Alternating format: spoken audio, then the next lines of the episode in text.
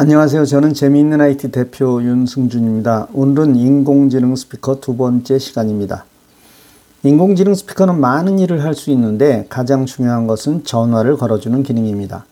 이 기능은 위험에 처했을 때 누군가의 도움을 받을 수 있는 엄청난 기능입니다. 구글 홈으로 전화를 걸려면 먼저 듀오라는 앱을 스마트폰에 설치해야 합니다. 이 듀오는 카카오톡에서 전화하는 것과 같은 인터넷을 이용한 전화입니다.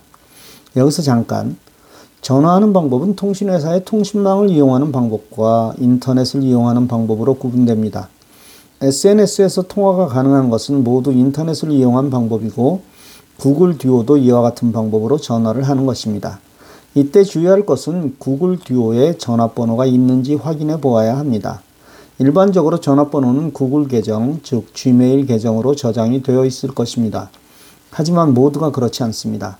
따라서 듀오의 연락처를 눌러 내 친구들의 전화번호가 들어있는지 확인해야 합니다.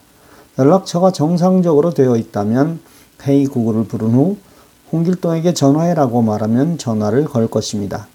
이때 전화를 받는 상대가 구글 듀오가 설치되어 있다면 구글 듀오로, 그렇지 않다면 일반 전화로 전화를 겁니다. 한국에서는 전화를 받을 상대도 반드시 구글 듀오가 설치되어야만 합니다. 우리 어르신 중에는 발음이 정확하지 않으신 분들이 있습니다. 또 발음하기 어려운 이름도 있습니다. 그래서 이런 이름들은 큰딸, 작은아들 이런 식으로 본인이 발음하기 쉬운 이름으로 변경해 놓으면 됩니다. 그런데 꼭 아셔야 할 것은 구글 홈에서는 911과 같은 긴급전화는 안 된다는 것입니다. 따라서 긴급한 상황에는 도움을 받을 자녀와 가장 가까이에 있는 이웃에게 연락되어야 합니다. 이런 부분을 해결하기 위한 가장 좋은 방법은 구글 홈에 있는 루틴을 이용하는 것입니다. 루틴이란 어떤 조건이 되면 자동으로 동작하는 여러 가지를 세팅해 두는 것을 말합니다. 예를 들어 내가 비상이라고 외치면 큰아들에게 전화하고 작은아들과 딸에게는 문자 메시지를 보내도록 설정해 놓으면 됩니다. 이 루틴이란 기능은 응용에 따라 여러 가지 일을 할 수 있습니다. 말을 잘 못하시는 어른들이나 장애인들이 이 인공지능을 사용하기 위한 여러 방법을 연구하여 여러분에게 알려드리도록 하겠습니다. 인공지능 스피커를 사용하시려면 가장 기본이 집에 와이파이가 있어야 합니다.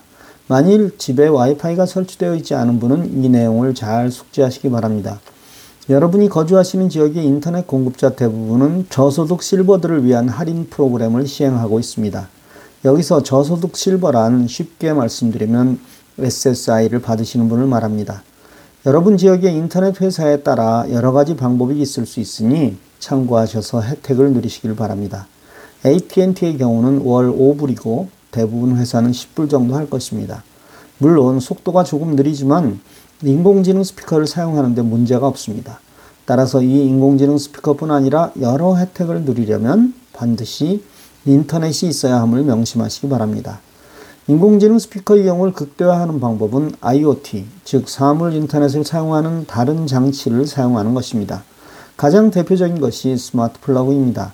이 스마트 플러그를 전원에 꽂고 스마트 플러그에 전등을 연결하면 음성으로 전등을 켜고 끌 수 있습니다. 이건 정말 편하고 안전합니다. 우리 어르신들이 가장 많이 다치시는 경우가 침대에서 내려오실 때와 오를 때입니다. 특히 밤에는 깜깜할 때 오르고 내려야 하는데 전기 스위치 위치가 침대에서 내려와야만 하는 곳에 있기 때문입니다. 따라서 침대에서 말로 스위치를 켜고 끄는 일은 정말 편하고 안전한 일입니다. 또 우리 어르신들은 전기장판을 사용하시는 분들이 많습니다. 외출할 때 이것을 끄고 나오지 않은 것 같아 노심초사하시는 분들이 많은데 밖에서도 스마트폰으로 끌 수 있습니다. 그런데 이 장치가 아주 저렴합니다. 20불이면 두세 개 정도 살 수 있습니다. 이 스마트 플러그는 젊은이들도 다양한 용도로 사용이 가능합니다. 또 이것은 인공지능 스피커가 없어도 사용할 수 있습니다. 벽에 붙은 스위치도 스마트 스위치로 교환하시면 전등을 켜고 끌 수 있고 스마트 도어락도 있어 말로 문을 여닫을 수 있습니다. 물론 그라지 도어도 여닫을 수 있습니다. 한 달에 한 번은 그라지를 닫지 않은 것 같아 집으로 돌아간다는 분들에겐 꼭 필요한 것입니다. 세상은 이미 엄청난 것들을 사용하고 있는데 단지 몰라서 나만 사용하지 못하고 있다면 이것만큼 안타까운 것도 없습니다. 이런 인공지능 스피커나 스마트 플러그를 비롯한 IoT 제품들은 어른들이나 장애인들에게는 더욱 필요한 것입니다. 알면 너무 편한, 그리고 안전한 세상입니다. 그래서 우리가 더 열심히 배워야만 합니다. 감사합니다.